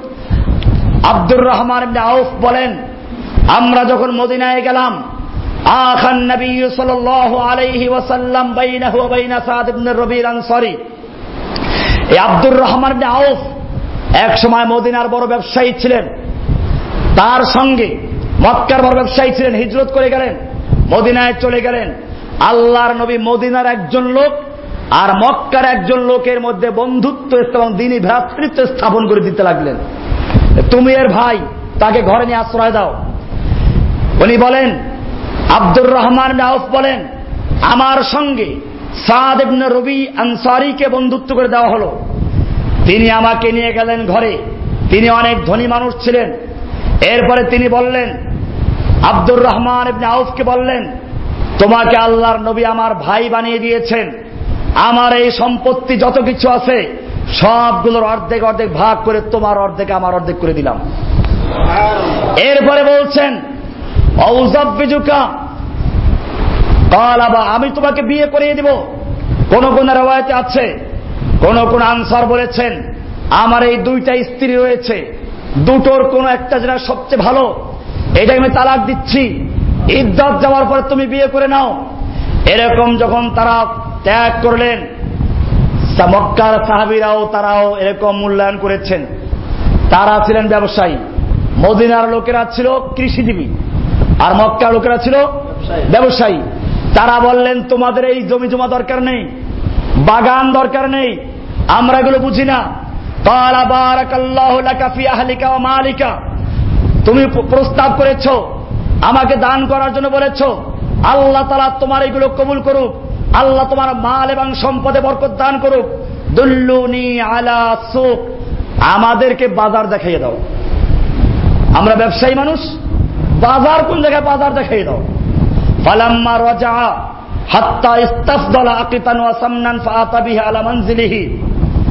এরপরে যখন মক্কার লোকেরা হিজরত করে ওখানে গিয়ে ব্যবসা বাণিজ্য শুরু করল, অল্প দিনের মধ্যেই তারা আবার ব্যবসা বাণিজ্য করে ধনী হয়ে গেল। আব্দুর রহমান বলেন, এরপরে অনেক লম্বা ইতিহাস। আমি যে জন্য হাদিসটা বেশ করেছি এই হাদিসটা আছে বুখারির দুই হাজার উনচল্লিশ, উনপঞ্চাশ নম্বর হাদিস, পাঁচ হাজার বাহাত্তর নম্বর হাদিস। এছাড়া আরও বহু জায়গায় আছে। তিরমিজি এক হাজার নশো তেত্রিশ নম্বর হাদিস, নাসাইর তিন হাজার তিনশো অষ্টআশি নম্বর হাদিস মুস্তাদে আহমদের তেরো হাজার একশো তেইশ নম্বর হাদিস। এই হাদিসে পরিষ্কার হয়ে গেল মদিনার আনসারেরা কীভাবে মহাজির ভাইদেরকে স্থান দিল, নিজের সম্পত্তির অর্ধেক দেওয়ার জন্য ভাগ করে ফেলল, এমনকি তার সুন্দরী স্ত্রী পর্যন্ত ছেড়ে দিয়ে তাদেরকে বিয়ে করার জন্য প্রস্তাব করল। আপনারা মনে রাখতে হবে, এই জমিনেও যদি আমাদেরকে সেইভাবে দিন কায়েম করতে হয়, এই বাংলার জমিনেও একদল মানুষকে হিজরত করতে হবে, দিনের জন্য সম্পূর্ণ তৈরি হতে হবে, আর একদল মানুষকে আনসারের ভূমিকা আসতে হবে। আপনারা জানে আনসার হওয়ার জন্য কেউ ঘর দিয়ে সাহায্য করবে, কেউ পয়সা দিয়ে সাহায্য করবে, যে কথা আমি বলছিলাম একটা থানা পর্যন্ত আক্রমণ করতে গেলে কতটা অস্ত্রের প্রয়োজন? একে সাতচল্লিশ প্রয়োজন। একটা একে সাতচল্লিশ দাম কত? এক থেকে দেড় লাখ টাকা হবে। এরপরে এক একটার জন্য পাঁচশো করে গুলির প্রয়োজন। গুলিগুলোর দাম দিবে কে? এরপরে গুলি যাদেরকে দেওয়া হলো, আজকে বাংলাদেশে কতজন লোক আছে? একে সাতচল্লিশ চালাইতে পারে? আমি একটা রাইফেল কিনে দিলাম আপনাদেরকে। চালাইতে গেলে পরে একটা গুলির ধাক্কা খেয়ে চিত হয়ে পড়ে গেল। এই লোক দিয়ে জেহাদ হবে না। এই জন্য মনে রাখতে হবে, কোরআন আল্লাহ পরিষ্কার করে দিয়েছেন, জেহাদ করতে হবে। এই জেহাদের জন্য প্রশিক্ষণ নিতেও বলেছেন। এজন্য একদিকে আনসারদের ভূমিকা থাকবে আর একদিকে মহাজেরদের ভূমিকা থাকবে। সুতরাং মনে রাখতে হবে এদেশের ওলামায়ক রামদেরকে বলব, এদেশের জনগণকে বলব ধোকায় পড়লে চলবে না। এদেশে আন্দোলন চলে ইস্যু ভিত্তিক। একটা ইস্যু শুরু হয়ে যায়, মনে করুন এখন বিএনপি আন্দোলন করছে। এদের উদ্দেশ্য ইসলাম কায়েম করা নয়। এদের উদ্দেশ্য হচ্ছে তত্ত্বাবধায়ক সরকার মেনে নেওয়া। তত্ত্বাবধায়ক সরকার মেনে নিলে তারা ক্ষমতা আসবে। ক্ষমতা আসতে পারে তারাও সেই একই ধর্মনিরপেক্ষ এবং গণতান্ত্রিক শাসন কায়েম করবে। ইসলাম কায়েমের জন্য তাদের আন্দোলন নয়। এমনি ভাবে আর একটা দল তাদের সঙ্গে আছে নেতাদের মুক্তির জন্য। যদি আজকে তাদের নেতাদেরকে মুক্তি দেওয়া হয়, হয়তো কালকে তার আন্দোলন থেকে সরে যাবে। এটা মনে রাখতে হবে, তাদের উদ্দেশ্য কোনোভাবে গণতান্ত্রিক প্রক্রিয়া ইসলাম কায়েম হোক তারা চায়। আমাদের মনে রাখতে হবে, এই গণতান্ত্রিক প্রক্রিয়ায় কোন দিন কোথাও সহি ইসলাম কায়েম হয় নাই, হতেও পারে না। হতে দেওয়া হয় নাই। এমনি ভাবে আর এক দল লোক এখন আমাদের মাঠে ময়দানে আছে। একটা ইস্যু নিয়ে ময়দানে নেমেছে। নাস্তিক, মোরতাদ, বলগারদের শাস্তি নিশ্চিত করা। হয়তো সরকার যদি এদের কয়েকজনকে গ্রেফতার করে, তাহলে এই আন্দোলন শেষ হয়ে যাবে। আমার কথা পরিষ্কার। এই জমিনে সুনির্দিষ্টভাবে দিন কায়েমের জন্য, আল্লাহর বিধান কায়েমের জন্য সুপরিকল্পিত ভাবে এই দেশে এখন ইসলাম কায়েমের কোন আন্দোলন শুরু হয় নাই। এই জন্য এই আন্দোলনগুলো দেখে আমাদেরকে বিভ্রান্ত হলে চলবে না। এগুলো হচ্ছে তাৎক্ষণিক প্রতিক্রিয়া। এটা ভালো, ইমানি জজবা আছে, আমি প্রশংসা করছি। ইমানি জজবা আছে। তাই তারা মাঠে ময়দানে নেমেছেন। এখন এটাকে আমরা স্বাগত জানাই। কিন্তু সেদিন বেশি দূরে নয়, যদি সুদূর প্রসারী, দীর্ঘমেয়াদী পরিকল্পনা গ্রহণ না করা হয়, তাহলে বাংলাদেশে হয়তো এই তাৎক্ষণিক প্রতিক্রিয়া দেখাবার সুযোগটা আর পাওয়া যাবে না। এজন্য মনে রাখতে হবে, এজন্য মনে রাখতে হবে, এখন থেকে প্ল্যান তৈরি করতে হবে দিন কায়েমের জন্য। কোন ছোটখাটো ইস্যু নয়। কয়েকটা নাস্তিক মোরতাদদেরকে শাস্তি দিলেই হবে না। তত্ত্বাবধায়ক সরকার মেনে নিলেই হলো না। বরং আল্লাহর জমিনে, আল্লাহর দিন কায়েম করার চূড়ান্ত লক্ষ্য নিয়ে এই ময়দানে একদল মানুষদেরকে চূড়ান্ত যুদ্ধ করার জন্য প্রস্তুত হতে হবে। কোরআন বলছে, সামরিক অভিযান পরিচালনা করার জন্য আল্লাহ নির্দেশ করছেন। আমি কোরআন থেকে কয়েকটা আয়াত পেশ করছি। সুরায় হজের বাইশ নম্বর সুরার উনচল্লিশ এবং চল্লিশ নম্বর আল্লাহ বলছেন, উদিন বেআন্নাহুম জুলিমু যাদের উপরে জুলুম করা হয়েছে, রাস্তায় যাদেরকে মারা হচ্ছে, যাদেরকে পাখির মতো গুলি করে মারছে, আমি সেই ভাইদেরকে বলব, যদি সত্যিকার তাদের জন্য দরদ থাকে, আল্লাহর নির্দেশ শুনো, আল্লাহ বলছেন যাদের উপরে জুলুম করা হয়েছে, যাদেরকে নির্যাতন করা হয়েছে, তাদের জন্য আল্লাহ হুকুম দিয়েছেন জিহাদ করার জন্য, কেতাল করার জন্য, যুদ্ধ করার জন্য। কি করতে বলেছেন? যুদ্ধ করতে বলেছেন। কি করতে বলেছেন? না, মিছিল করতে বলেছেন। খালি হাতে মিছিল করতে গেল আর একটা ককটেল ফুল সব দৌড় দিল। গত কয়েকদিন আগে মিছিলে আমাদের কজন ভাই গিয়েছে অনেকে বলেছে, আমরা যাব কিনা? যাও অসুবিধা নেই, যেতে পারো। মিছিলে গেল। লালবাগ শাহী মস্তি থেকে মিছিল বের হলো। আমাদের নীল ক্ষেতের কিছু ভাইরা সেই মিছিলে যোগ দিল। এরপরে হলো কি? পাঁচশো থেকে হয়তো সাতশো লোক ছিল। আর সামনে দশ বড় জন লোক এসে লাঠি দিয়ে ওদেরকে ধাওয়া করল। এই পাঁচশো সাতশো লোকেরা ছাগলের মতো কোথায় দৌড়িয়ে পালালো খুঁজে পাওয়া গেল না। এটার নাম জেহাদ। আমাদের মনে রাখতে হবে আল্লাহ সুনির্দিষ্ট হুকুম দিয়েছেন। কোরআন পরিষ্কার বলছে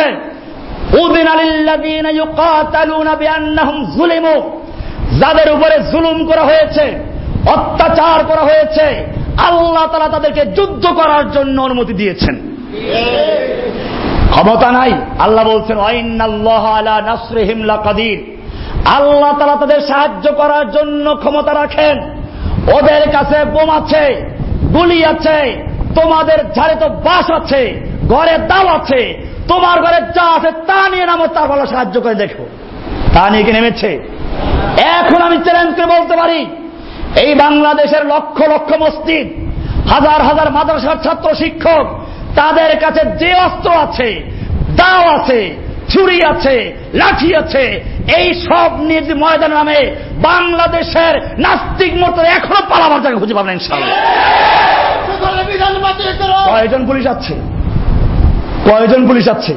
আমি চ্যালেঞ্জ করে বলতে পারি বাস নিয়ে যদি মাথা নেবে ইনশাল্লাহ পুলিশের কোন গুলি এই দেশের কোন সেনাবাহিনী সব শক্তি নিয়ে মাথা নামলে ইনশাল্লাহ জনগণের কাছে মোকাবেলা করতে পারবে না ইনশাল্লাহ এই জন্য সহি পথে আসতে হবে। সহি পথে না এসে নিজেদের দল প্রচার করার জন্য, নেতৃত্ব প্রতিষ্ঠার জন্য, কারণ একসাথে যদি একজন আমির নেতৃত্ব হয়, তাহলে ওদের আমির কেউ চিনবে না। ওদের দলের পরিচয় হবে না। আপনারা দেখেন নাই, মিছিল করে নাস্তিক মোর্তাদের শাস্তির জন্য, আর যখন ক্যামেরা দেখেন, কেমনে দৌড়দের সামনে কে যাবে। মারামারি শুরু হয়ে যায়। এতক্ষণ যুদ্ধ করেছে বলকাতের বিরুদ্ধে, এখন যুদ্ধ করে নিজেরা ক্যামেরার সামনে যাওয়ার জন্য। যেন পরের দিন পত্রিকা ছবিটা আসে। বউকে দেখাইতে পারে, আমি ময়দানে গিয়েছিলাম। পরিষ্কার মনে রাখতে হবে, এটার নাম কোন জেহাদ না। আল্লাহ তারা বলছেন, কেতাল করতে। সুরায় বাকারা, দুই নম্বর সুরা, একশো তিরানব্বই নম্বর আল্লাহ বলছেন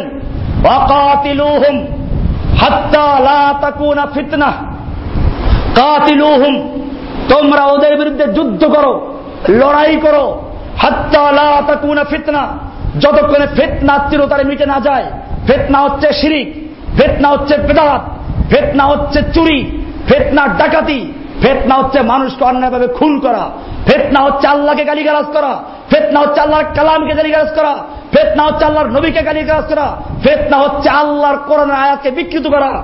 আল্লাহ তারা বলছেন তোমরা ওদের বিরুদ্ধে যুদ্ধ করো। কতক্ষণ পর্যন্ত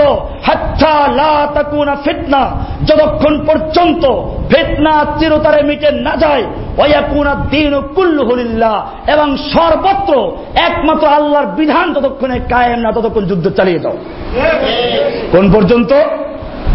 আল্লাহর বিধান কায়েম না হওয়া পর্যন্ত। বোঝা গেল কোন ইস্যু ভিত্তিক বলা হয় নাই। হা কোন ইস্যু দিয়ে শুরু হতে পারে। আমরা সে না করি নাই। কিন্তু মনে রাখতে হবে, এটা চলবে একটা বিরাট উদ্দেশ্যকে সামনে রেখে। আল্লাহ তালা সুরায় বাকারার একশো তিরানব্বই নম্বর আয়াত এবং সুরা আনফালের উনচল্লিশটা তাই কথা পরিষ্কার করে দিয়েছেন, ওয়াকাতিলুহুম হাত্তা লা তাকুনা ফিতনা ওয়ায়াকুনা দ্বীনু কুল্লুহু লিল্লাহ। তোমরা ওদের বিরুদ্ধে যুদ্ধ করো, যতক্ষণ পর্যন্ত ফেতনা চিরতরে মিটে না যায়। ফেতনাগুলো কি কি আমাদের বুঝতে হবে? এরপর আল্লাহ বলছেন অয়াকুনা দিন কুল্লুহুলিল্লাহ খালি ফেতনা মিটি গেলেই চলবে না, বন্ধ হবে না। এই একটা ইস্যু অনুযায়ী কয়েকটা বলগারকে ধরে শাস্তি দিল, তাহলে যুদ্ধ বন্ধ হবে না। বরং এই বলগার থেকে শেষ করে ওয়াকুনা দিন কুল্লুহুলিল্লাহ সর্বত্র যতক্ষণ পর্যন্ত আল্লাহর দিন প্রতিষ্ঠিত না হয়, আল্লাহর দিন কায়েম না হবে, অতক্ষণ পর্যন্ত যুদ্ধ চালিয়ে যেতে হবে।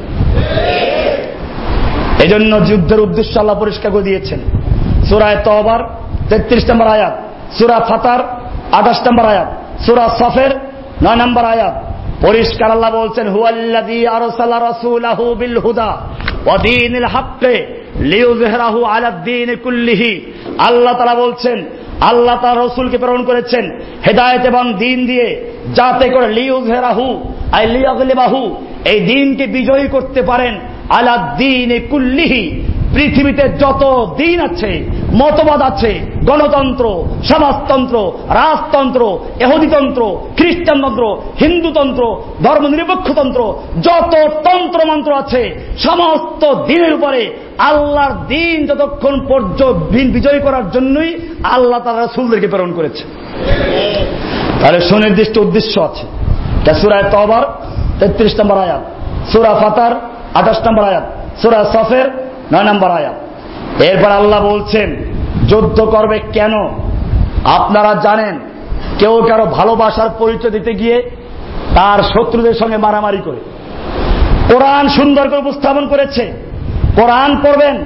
আল্লাহ বলছেন, সুরায় তবার নয় নম্বর সুরার চোদ্দ এবং পনেরো নম্বরটা বলছেন অকাতিলুহুম তোমরা ওদের বিরুদ্ধে যুদ্ধ করো। ইউআযিবুহুমুল্লাহু বিআইদিকুম আল্লাহ তালা ওদেরকে তোমাদের হাতে শাস্তি দিবেন। তোমরা যুদ্ধ করো, তাহলে দেখবে আল্লাহ তালা তোমাদের হাতে ওদেরকে শাস্তি বিধান করবেন। ওয়ুখজিহিম, আল্লাহ ওদেরকে অপমান করবেন, লাঞ্ছিত করবেন। ওয়ায়ানসুরকুম, এবং তোমাদেরকে সাহায্য করবেন আলাইহিম তাদের বিরুদ্ধে। ওয়ায়াশফি সুদুরা কওমিন মুমিনিন, এবং মমিনদের অন্তরে প্রশান্তি আসবে। ওয়ায়ুযহিব গায়যা কুলুবিহিম এবং তাদের অন্তরের রাগ কমে যাবে। মমিনদের অন্তরে যে রাগ আছে আল্লাহর জন্য, দিনের জন্য, দুশ্মনদের বিরুদ্ধে সে রাগ প্রশমিত হবে। আর আল্লাহ তালা ইচ্ছে করবেন তার তবা কবুল করবেন। সুরায় তবার চোদ্দ এবং পনেরো নম্বর আল্লাহ তালা বলছেন কথা। ভাইরা আমার, এবারে মনে রাখতে হবে, যুদ্ধ করব কার বিরুদ্ধে? অনেকে খুঁজে পায় না কার বিরুদ্ধে যুদ্ধ করবে। সবাই তো মুসলমান। কোরআন পরিষ্কার বলে দিয়েছে। আমরা প্রত্যেকটা কথা কোরআন অথবা সহিদিস থেকে বেশ করছি। কারও দ্বিমত থাকলে কোরআন খোলো। কোরআন পরিষ্কার বলছে, সোরায় তবা নয় নাম্বার সুরার উনত্রিশ নাম্বার আয়াত আল্লাহ বলছেন লা বিল্লাহি মা তোমরা যুদ্ধ করো। ওই সমস্ত লোকদের বিরুদ্ধে বিল ইয়াউমিল আখির, যারা আল্লাহর উপর ঈমান রাখে না, পরকাল ঈমান রাখে না, নিজেদেরকে ধর্মনিরপেক্ষ বলে। ওয়ালা ইউহাররিমুনা মা হাররামাল্লাহু ওয়া রাসূলুহু, এবং আল্লাহ এবং আল্লাহর রাসূল যা হারাম করেছেন, এটাকে তারা হারাম মানে না। আল্লাহ হারাম করে দিয়েছেন। আল্লাহ ছাড়া অন্য কারোর নামে কোন দেবদেবীর নামে যদি জবাই করা হয়, হালাল না হারাম? আল্লাহ বললেন হারাম। আল্লাহ বলছেন আল্লাহর হারামকৃত বস্তুকে যারা হারাম মানে না মা আল্লাহ এবং আল্লাহর রাসূল যা হারাম করেছেন, এটা যারা হারাম মানে না, সুদকে আল্লাহ হারাম করেছেন, হারাম মানে না, ঘুষকে আল্লাহ হারাম করেছেন, হারাম মানে না। আল্লাহ বলছেন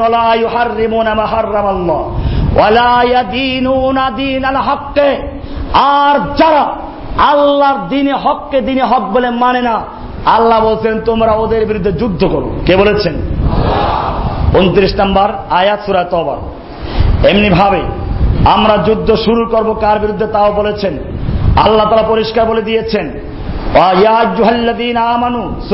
একশো তেইশ নম্বর আয়াত আল্লাহ বলছেন তোমরা কেতাল করো, যুদ্ধ করো। ওই সমস্ত কুফাদের বিরুদ্ধে যারা তোমাদের আশপাশে আছে তোমাদের সঙ্গে মিলেমিশে আছে, তোমাদের প্রতিবেশী, এদের সঙ্গে যুদ্ধ আগে করো। এবং তারা যেন তোমাদের মধ্যে কঠোরতা অনুভব করে। এই আয়াতগুলো পড়া হয় না। এই আয়াতগুলো পড়লে সবাই কি করে? কোরআন আয়াতগুলো পড়ে ওয়াইবাদুর রহমান আল্লাদিন হাওনা ভালো কথা কোন আয়াত এটা? আল্লাহর বান্দাদের সিফাত, যারা জমিনে নম্রভাবে চলে। এই জন্য দেখবেন এদেশে একদল মানুষ আছে, আমির সাহেব তাকে পিছনে, রাহাবার তাকে সামনে, রাস্তা দিয়ে এমন ভাবে হাঁটে যে পিঁপড়া টের পায় না। ভালো কথা, কিন্তু জেনে রাখুন, ওটা যেমন কোরআনের আয়াত, ওই নম্রভাবে চলা যেমন কোরআন আয়াত, আমরা বিশ্বাস করি, মানি, ঠিক তেমনি ভাবে ওই একই কোরআনে আল্লাহ বলছেন তোমরা যুদ্ধ করো ওই সমস্ত কুফাদের বিরুদ্ধে। যারা তোমাদের আশপাশে আছে, বাড়ির পাশে আছে, তোমার দেশে আছে, গ্রামে আছে। এবং তোমাদের মধ্যে যেন তারা কঠোরতা অনুভব করে। কি বলে? এমনি ভাবে। এটা সুরায় তবার একশো তেইশ নম্বর আরও শুনুন। সুরা আল ফাতাহ আটচল্লিশ নম্বর সুরার। আঠাশ উনত্রিশ নম্বর আল্লাহ বলছেন মুহাম্মাদুর রসুল্লাহ والذين معه أشداء على الكفار رحماء بينهم আল্লাহ তারা বলছেন মোহাম্মদ সাল্লাম আল্লাহর রসুল এবং তার সঙ্গে যারা আছে তাদের গুণ কি আশিদ্দা ওয়াল কুফার আশিদ্দা সাদিদ থেকে তারা কুফারদের বিরুদ্ধে কঠোর রুহামা ও বাইনাহুম আর নিজেদের মধ্যে ফুলের ন্যায় সুকমল সুরিদ কে বলেছেন এখানে পরিষ্কার বলে দিয়েছেন ওয়াল কুফার কুফফাদের বিরুদ্ধে কঠোর হতে হয় কে বলেছেন? সুতরাং নম্রভাবে চলা যে আল্লাহর আয়াত, কঠোরভাবে চলাও কি? এক আয়াতকে মানা হচ্ছে, আর এক আয়াতকে এড়িয়ে দেওয়া হচ্ছে কাদের খুশি করার জন্য। জেনে রাখো তোমরা যতই এহুদি খ্রিস্টানদের এবং তাদের পাঁচটা নাস্তিক মোর্তাদের খুশি করার চেষ্টা করো। আল্লাহ তারা বলছেন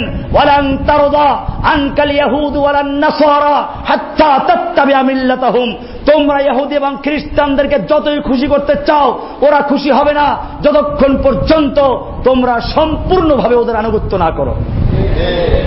এত নম্র চলে কাজ হলো না। যখন ভিসার জন্য গেল, তখন বলা হলো, একটু শাহবাগ ঘুরে আসুন। মুরব্বীদেরকে বলছে না? ওই যে বিশেষ একটা মসজিদের মুরব্বীরা গিয়েছিল দিল্লি যাওয়ার জন্য আর এক মার্কাজে যাওয়ার জন্য। ভিসার জন্য যখন আবেদন করতে গেল, ভারতীয় দূতাবাস থেকে বলে দেওয়া হলো, শাহবাগ গেছেন কি? যদি শাহবাগ না যান তাহলে ভিসা পাওয়া যাবে একটু ঘুরে আসেন, তা ভিসা হয়ে যাবে। পরিষ্কার হয়ে গেছে। তোমরা ওদের চেষ্টা করার জন্য নিরবতা পালন করেছ, নম্রতা পালন করেছ। এত দাদাগিরি করেছ। এরপরও তোমাদেরকে শাহবাগ দেওয়ার জন্য পরামর্শ দিয়েছে। আল্লাহ তালা ঠিকই বলে দিয়েছেন তোমরা ইহুদি এবং খ্রিস্টান, খ্রিস্টানদেরকে যত খুশি করতে চাও লাং তারদা, তারা মোটেই খুশি হবে না। হাচ্ছা তত্তাবে আমি লেতাহুম যতক্ষণ পর্যন্ত সম্পূর্ণভাবে ওদের আনুগত্য না করবে। এই জন্য মনে রাখতে হবে আমি বলছিলাম, আল্লাহ তালা নবীকে কি সুন্দর করে বলছেন? সুরায় তবা নয় নাম্বার সুরার তেহাত্তর নাম্বার আল্লাহ বলছেন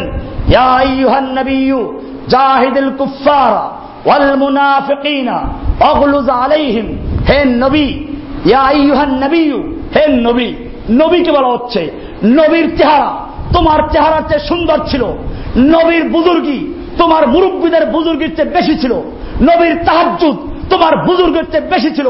নবী যখন রাস্তায় চলতেন, মেঘ দিয়ে ছায়া দিত, নবী তাহাজুদ পড়ছেন।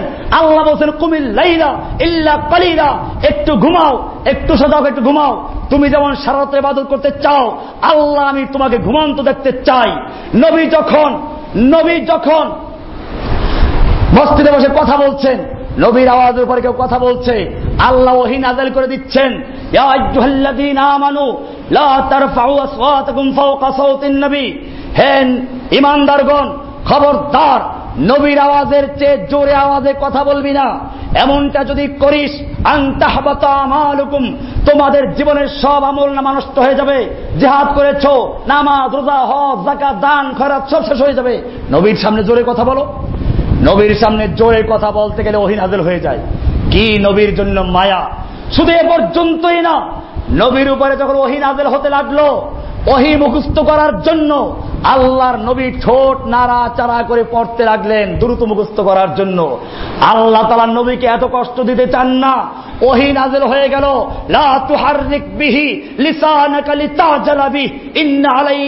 জামাহু হে নবী, আপনি কোরআনকে দ্রুত মুখস্থ করার জন্য ঠোঁট নাড়াচাড়া করবেন না। ইন্না আলাইনা জামাহু ওয়া কুরআনা। গোটা কোরআনকে নূর বানিয়ে আপনার সিনার মধ্যে জমা করে দেওয়া, মুখস্থ করে দেওয়া দায়িত্ব আমি আল্লাহ নিজে গ্রহণ করেছি। এত মায়া যে নবীর জন্য, সেই নবীকে যখন তায়েফের ময়দানে বৃষ্টির মতো পাথর মারা হচ্ছিল, আল্লাহ দেখতে পাচ্ছিলেন কিনা? সেই নবীকে যখন অহুদের ময়দানে হামলা করা হলো, নবীর মাথার লোহার টুপি ভেঙ্গে মাথায় ঢুকে গেল, দাঁত পড়ে গেল, লোহাটা ভিতরে রয়ে গেল, একটু দাঁতে যন্ত্রণা হলে কষ্টে ছটফট করতে থাকো। আল্লাহর নবীর গাল ভেঙ্গে লোহা ঢুকে রয়েছে। যুদ্ধের পরে একজন সাহাবি সেই লোহাটা বের করার জন্য দাঁত দিয়ে কামড় দিয়ে টান দিলেন। ওই সাহাবির দুইটা দাঁত পড়ে গেছে। এরপরে লোহা বের করা হয়েছে। আল্লাহর নবী রঞ্জিত হয়ে গেলেন। এমনি ভাবে হোনাইনের ময়দানে আল্লাহর নবীকে হামলা করা হলো। নবীর মাথা ভেঙ্গে লোহা ঢুকে পড়ল। আমি জিজ্ঞেস করতে চাই নবীর জন্য এত মায়া যে আল্লাহর, সে আল্লাহ তালা কি এইগুলো দেখতে পাচ্ছিলেন না? আল্লাহর ফিরাবার ক্ষমতা ছিল কিনা ফিরাইছিলেন নাকি ফিরান নাই। কেন ফিরান নাই বুঝতে হবে। কেন ফিরান নাই? শিক্ষা দেওয়া হলো, আল্লাহর নবী এত প্রিয়। সেই নবীকে যুদ্ধ করতে হয়েছে, রক্তাক্ত হতে হয়েছে। সুতরাং যারাই নবীওয়ালা কাজ করবে, নবীর সুন্না কায়েম করবে, নবীর ওয়াহিভিত্তিক দিন কায়েম করতে যাবে, তাদেরকে নবীর মতো যুদ্ধের ময়দানে যেতে হবে, মাথা ভাঙতে হবে, দাঁত ভাঙতে হবে, রক্তাক্ত হতে হবে, তারপরে ইনশাল্লাহ দিন কায়েম হবে। এই জন্য কোরআন পরিষ্কার হুকুম দিয়েছে। সৌরায় তবার তেয়াত্তর নম্বর আয়াতে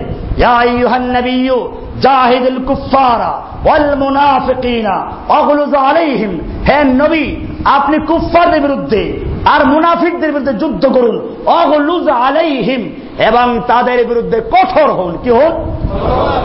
কঠোর হতে বলেছেন কে? যে আল্লাহ নরম হতে বলেছেন, সে আল্লাহ কি হতে বলেছেন? সুতরাং নরম নম্রতা যেমন ইসলামের সবক, কঠোরতাও ইসলামের সবক।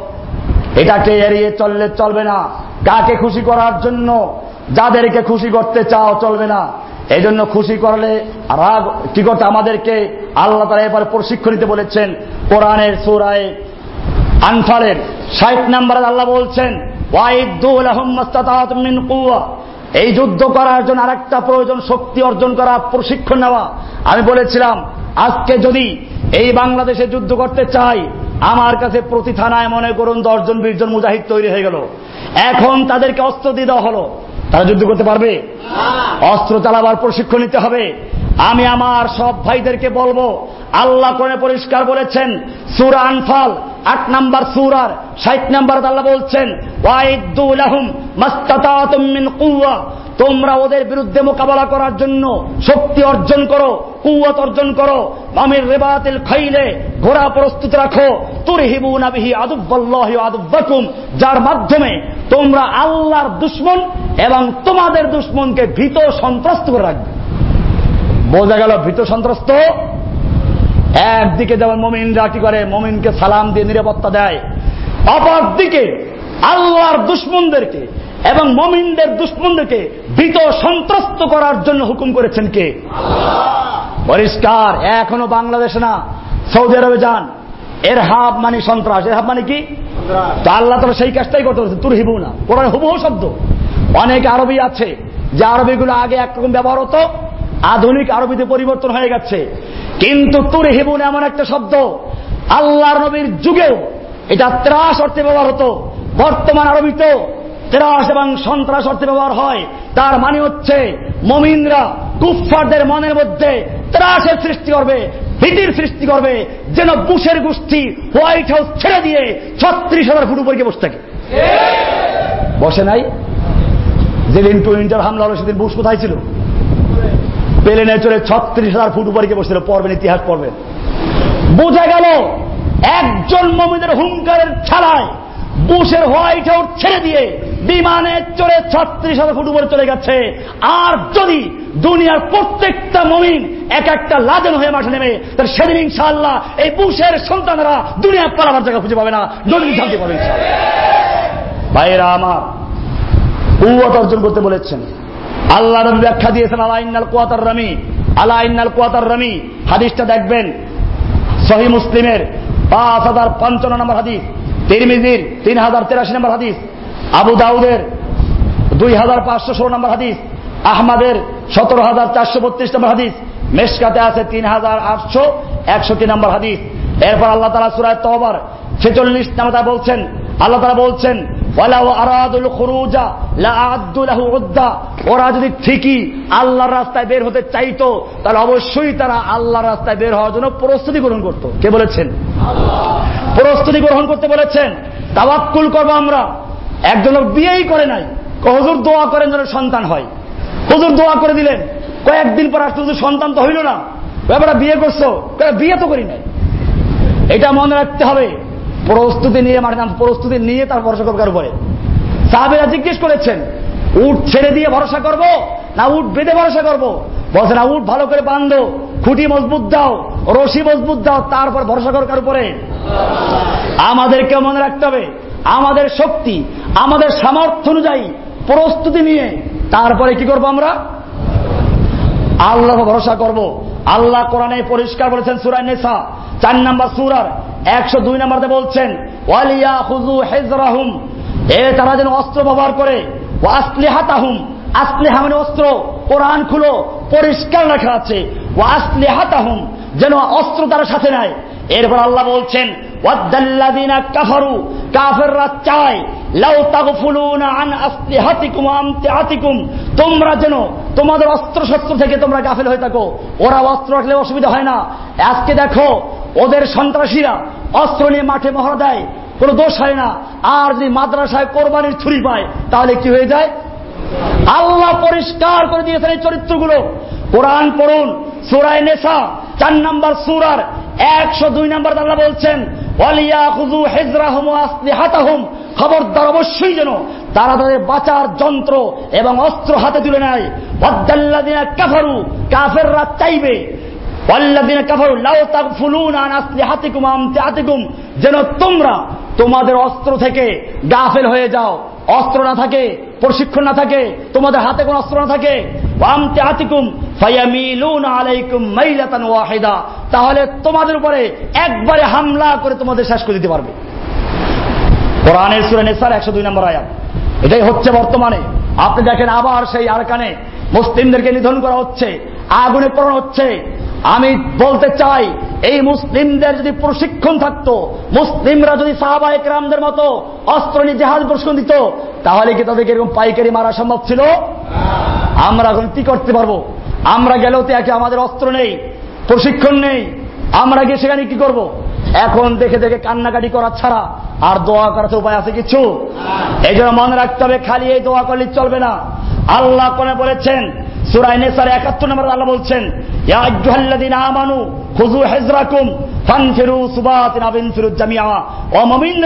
তোমাদের বাঁচার জন্য অস্ত্র গ্রহণ করো, এরপরে তোমরা ঐক্যবদ্ধ ভাবে অথবা আলাদা আলাদা ভাবে যুদ্ধ ময়দানে ছড়িয়ে পড়ো। আমরা এখানে আর একটা সূত্র পেয়েছি ইনশাল্লাহ আমরা দীর্ঘমেয়াদী প্ল্যান নিতে হবে। এই জমিনে আল্লাহ যেভাবে নির্দেশ করেছেন একদিক গণবিপ্লব সৃষ্টি করা, জনগণের মধ্যে জেহাদি চেতনা ছড়িয়ে দেওয়া, দিন কায়েমের উদ্বুদ্ধ করা, এটা আপনারা করবেন। আর দ্বিতীয় নাম্বার কাজ হচ্ছে দীর্ঘ মেয়াদী প্ল্যান, সেটা হচ্ছে আল্লাহর জমিনে, আল্লাহর দিন কায়েমের জন্য আনসার তৈরি করা, মহাজের তৈরি করা, অস্ত্র ক্রয়ের জন্য পয়সা জমা করা, অস্ত্র প্রশিক্ষণ নেওয়া, এরপরে মনে রাখতে হবে, এরপরে মাঝে মাঝে আবার একেবারে বন্ধ করলেও চলবে না। যখনই যে নাস্তিক উৎপাদ শুরু করবে, তাদেরকে দুই, চারজন করে গ্রুপ করে করে এদেরকে যেখানে মেরে ফেলতে হবে। ফতুয়া, এই ফতুয়ার মধ্যে কোন অস্পষ্টতা নাই, এই ফতুয়ার মধ্যে গোপনতা নাই।